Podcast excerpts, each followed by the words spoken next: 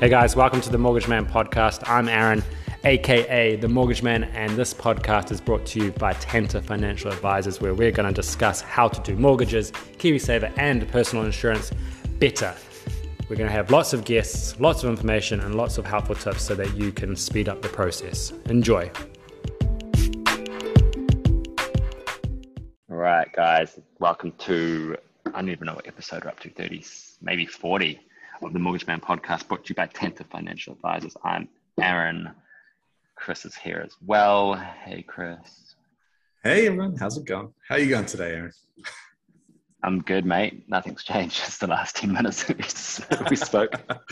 um, no, I'm good. So, what are we talking about? Illusion that we're doing it one at a time, eh?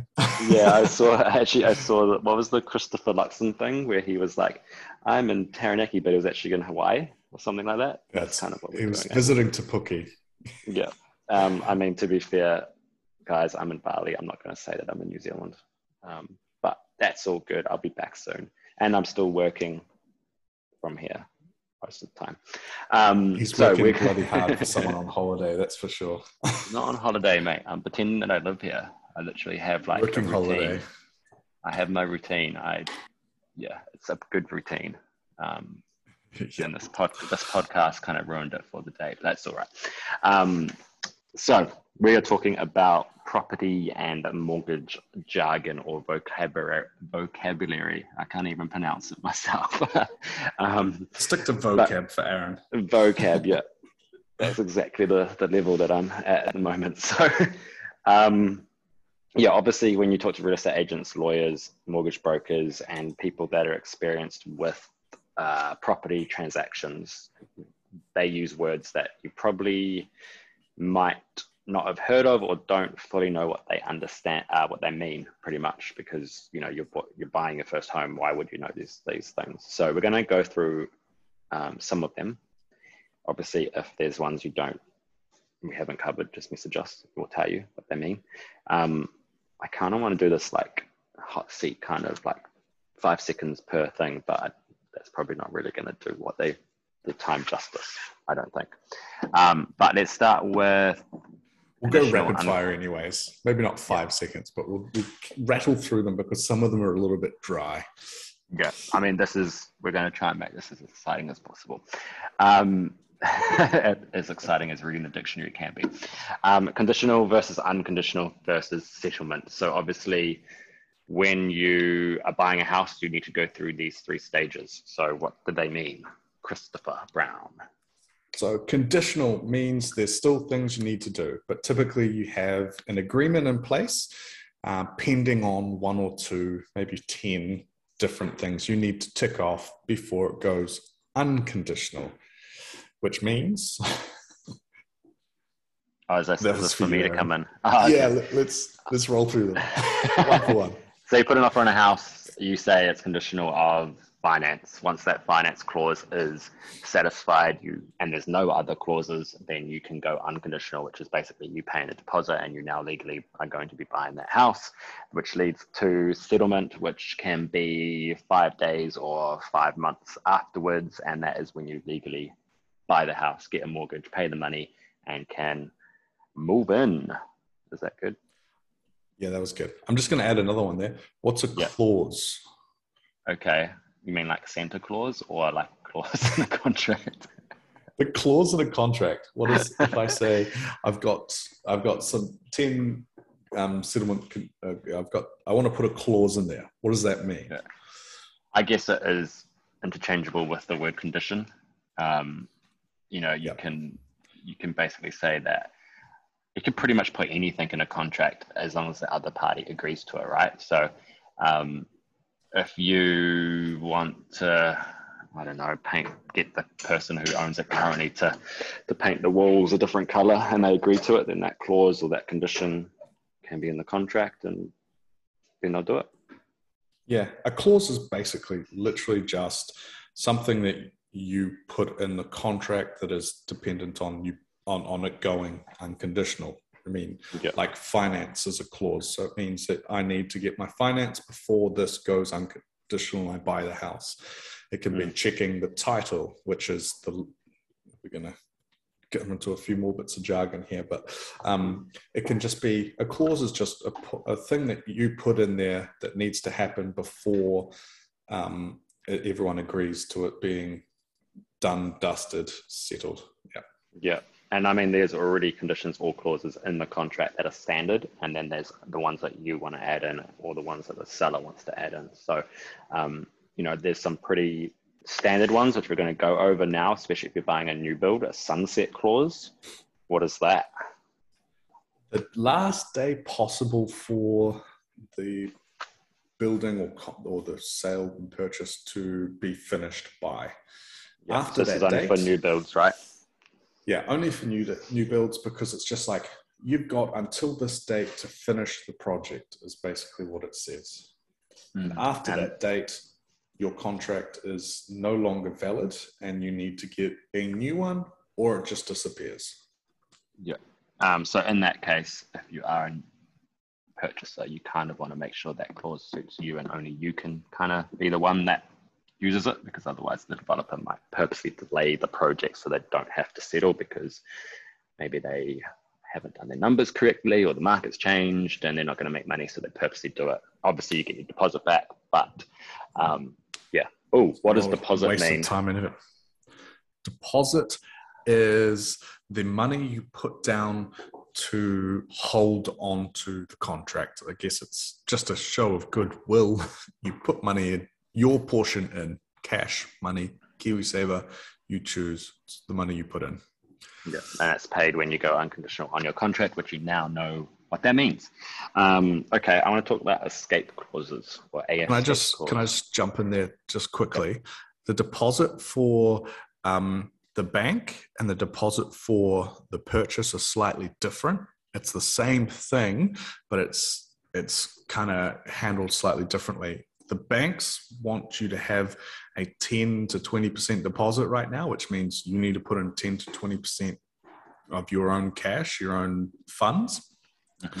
and a um, deposit on a um, for like a house or a new build can often be roughly 5%. And that's just to hold the place or to show that you're serious about buying that thing. So that's not, they're not the same um, as such. This the same thing. It's your cash putting down, but they're used in two different ways. Yeah, and that fifty thousand dollars, let's say for a million dollar purchase, is a five percent deposit that can go to the seller, and that same fifty thousand dollars is going to be contributing to the other deposit for the bank. So you don't have to do yes. the seller and the bank. It's the same money, um, but yeah, people do get yep. confused with this, that quite a lot. Yeah, it's, okay. it's a pain in the ass one. Yeah, escape clause. Um, we see this sometimes, not too often. Yeah, typically when you've got a an an offer on the property and you're kind of waiting. So let's say you put a, a 10 day finance clause in there saying, I've got 10 days to sort my finance. The person selling the house can turn around and put an escape clause in there, which just means that it, it typically is uh, you've if if someone else gives me an offer that's better than yours or that's faster than yours, whatever it may be, I can get out of your contract by giving you typically three days notice, and you have to either um, finish like uh, declare that you're going to purchase it within those three days, or you lose it. So it's an escape out of the contract. Yeah, so it protects the seller just in case they get a better offer. Um, That's right. Yep. Due diligence. What the heck is that? Due diligence is also called homework. um, it means you do your diligence, i.e., you check all of the um, umbrella term for everything, pretty much. Building report, yeah. P test, solicitor's approval, uh, finance, that kind of stuff. Yep. Check Just your, means you can do whatever stuff. you want to do. Yeah. I'm doing um, my homework. Obviously, when people we talk about finance clauses and it says there's seven working days um, to fulfill this contract. So, when does the seven working days start?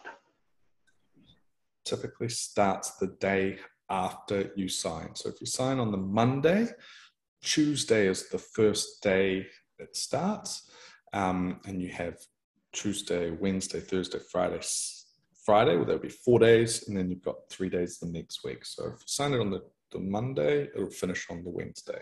And that's assuming that it's been signed and dated, not just signed, right? Yeah. It needs to have the date on the top. Yep, the date on the top is always the one that gets missed. Um, Yeah. But that's when the contract starts. When everyone's signed it and it's dated, that's the date you go from. Okay. Um, when we talk about security, what do we mean Security is in a, terms of is is that suit is this property suitable security for this loan? Yeah, so it's it's basically what the bank. It's literally the bank's security or the bank's kind of um, what they're holding on to for them to give you cash. So they're not just going to give you money for nothing. They're gonna they're going to take something Pretty much. as yeah they're going to take the asset they're going to take the take something in return. And security is what the term we use for the house you're buying. So security just means the house. And if they say it's mm-hmm. an acceptable security or it's not acceptable security they're just saying the house is acceptable to us or it's not. So security equals house in a loose term as far as mortgages are concerned. Yeah, and in terms of like, I guess another example would be like if you're getting a car loan and it's secured against the car because it's a fancy car, then the car would be the security. that's correct yeah whatever the loan is tied to Yeah. Okay. Basically, what the bank gets if you don't pay your bills. Um, registered registered valuation. So registered valuation means it's done by a valuer who is registered. So it's That a makes sense. person. yeah, it's not just done by a um, real estate agent. It's not done by an online house estimation tool. It's done by a professional valuer who is going to put their name to the fact that I say this property is worth this much. Um, yeah, so a valuer who's registered. Cool.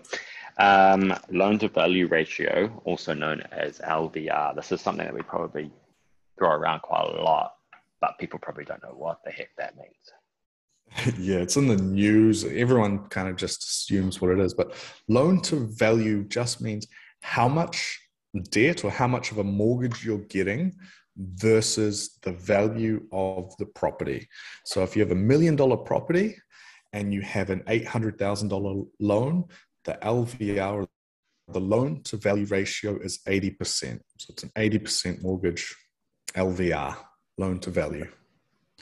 Mate, you're good at this. You could be like a walking dictionary. Um, debt to income or DTI, which has been the So always as wanted well. to be a, a walking dictionary. Love it. Um, DTI, not to be confused with the STI, is your debt to income God. ratio, and it's the the banking equivalent where they're just like, you just don't earn enough money to to have this much debt.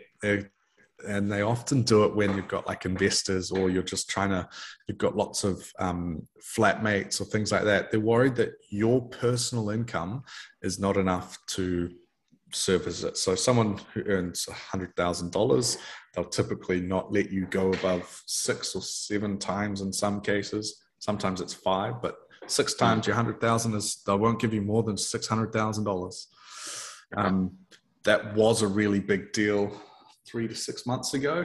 It's lessening off now, but it could come back. Yeah, and that's yeah, and that's something that the bank uses to assess your affordability of that mortgage. Another thing that they use is UMI, which is probably something that we don't really talk to about with clients. So quickly cover that one. Yeah, my uncommitted monthly income. Um, basically, once the bank has seen how much you spend on a weekly basis and how much your mortgage is going to cost, what's left over? And they typically, you know, it's, it's basically like if you're scraping through and you're spending every dollar you earn on this mortgage and on cost of living, they're not going to be comfortable with giving you a loan because if shit happens, remember owning a home is expensive um, Mm. That you can you can afford it and you're not going to be put in hardship from them giving you this loan So uncommitted monthly income, how much cash you've got left over after all the bills and food, etc., is paid? And a hypothetical mortgage. Um, And a hypothetical mortgage. last three fixed, floating, and then the different kinds of offset mortgages or accounts, rather. Yeah, so fixed mortgages, literally just you lock in an interest rate for a set period of time. So they in New Zealand go from one year's one year fixed all the way up to five years. And what it means at the end of that, you it comes up for renewal and you choose a new interest rate and you start again. Um, Mm. the floating one is literally as it sounds the the interest rate you pay on the money you owe is floating which means it can go up and down depending on what's happening in the um, to interest rates. So right now if you're sitting on floating your mortgage is going up every month um, as the ocr keeps going up and up and up. Yeah, and this is Last stuff that we talk about with you when you're actually doing your loan structure, so you don't really have to worry about it until you've pretty much gone unconditional on the property that you're going to buy. Yeah, because there's lots of different ways to make use of these things. So like a floating rate's really good because you can because it's floating, you can pay off as much or as little as you sorry, as much as extra as you want. So it's a good idea to have one of these, even though you might not be paying the best interest rate. Um, And I'm going to into- stop you there because I want to do a separate podcast episode on offset mortgage revolving credit accounts. Mainly because we're running out of time. I can see the Zoom meeting saying we've got less than a minute. So next episode is going to be just on offset and revolving credit accounts. I'm so sorry, Chris, to cut you off. Um, for those of you guys listening, you can email Chris at chris at panda.co.nz if you want to make him feel better. get a spoiler alert. All right. We'll Yeah. see you in the next one. And adios. All right. Thank you very much, everyone. Your walking dictionary, Chris, out.